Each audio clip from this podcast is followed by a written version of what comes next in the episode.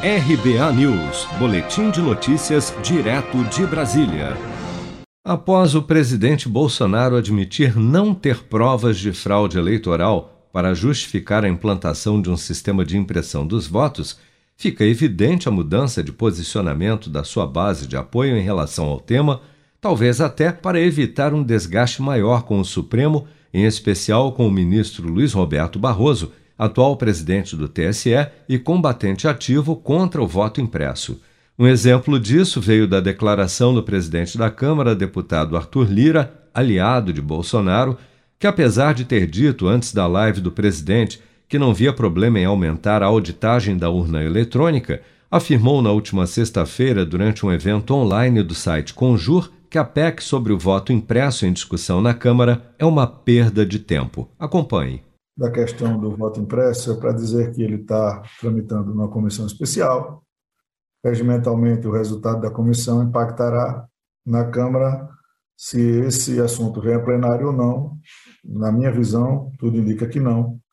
Eu tenho dado um posicionamento claro no, no sentido de que já existe uma PEC aprovada no Senado desde 2015 com relação a, a voto impresso e o Senado nunca se debruçou a analisar. Portanto, eu venho dizendo que o foco está errado. Se alguém quer trazer esse assunto para discussão, esse assunto teria que ser tratado no Senado, votar uma segunda PEC na Câmara, para que depois ela vá ao Senado e tenha o mesmo destino, é, perda de tempo, no meu ponto de vista, assim, do processo legislativo.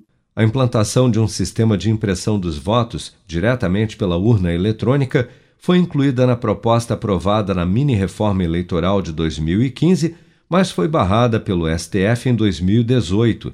Na decisão, os ministros do Supremo entenderam que a impressão do voto era inconstitucional e representava um perigo para a segurança das eleições uma nova PEC para implantação do voto impresso, de autoria da deputada Bia Kisses, do PSL do Distrito Federal, está em discussão em comissão especial na Câmara, mas deputados de oposição já reuniram votos suficientes para barrar a sua votação em plenário, o que deve, ao menos por enquanto, interromper o debate sobre o voto impresso no Congresso.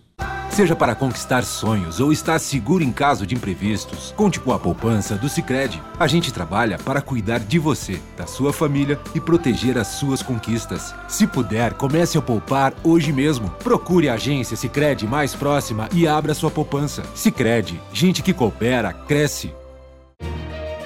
Com produção de Bárbara Couto, de Brasília, Flávio Carpes.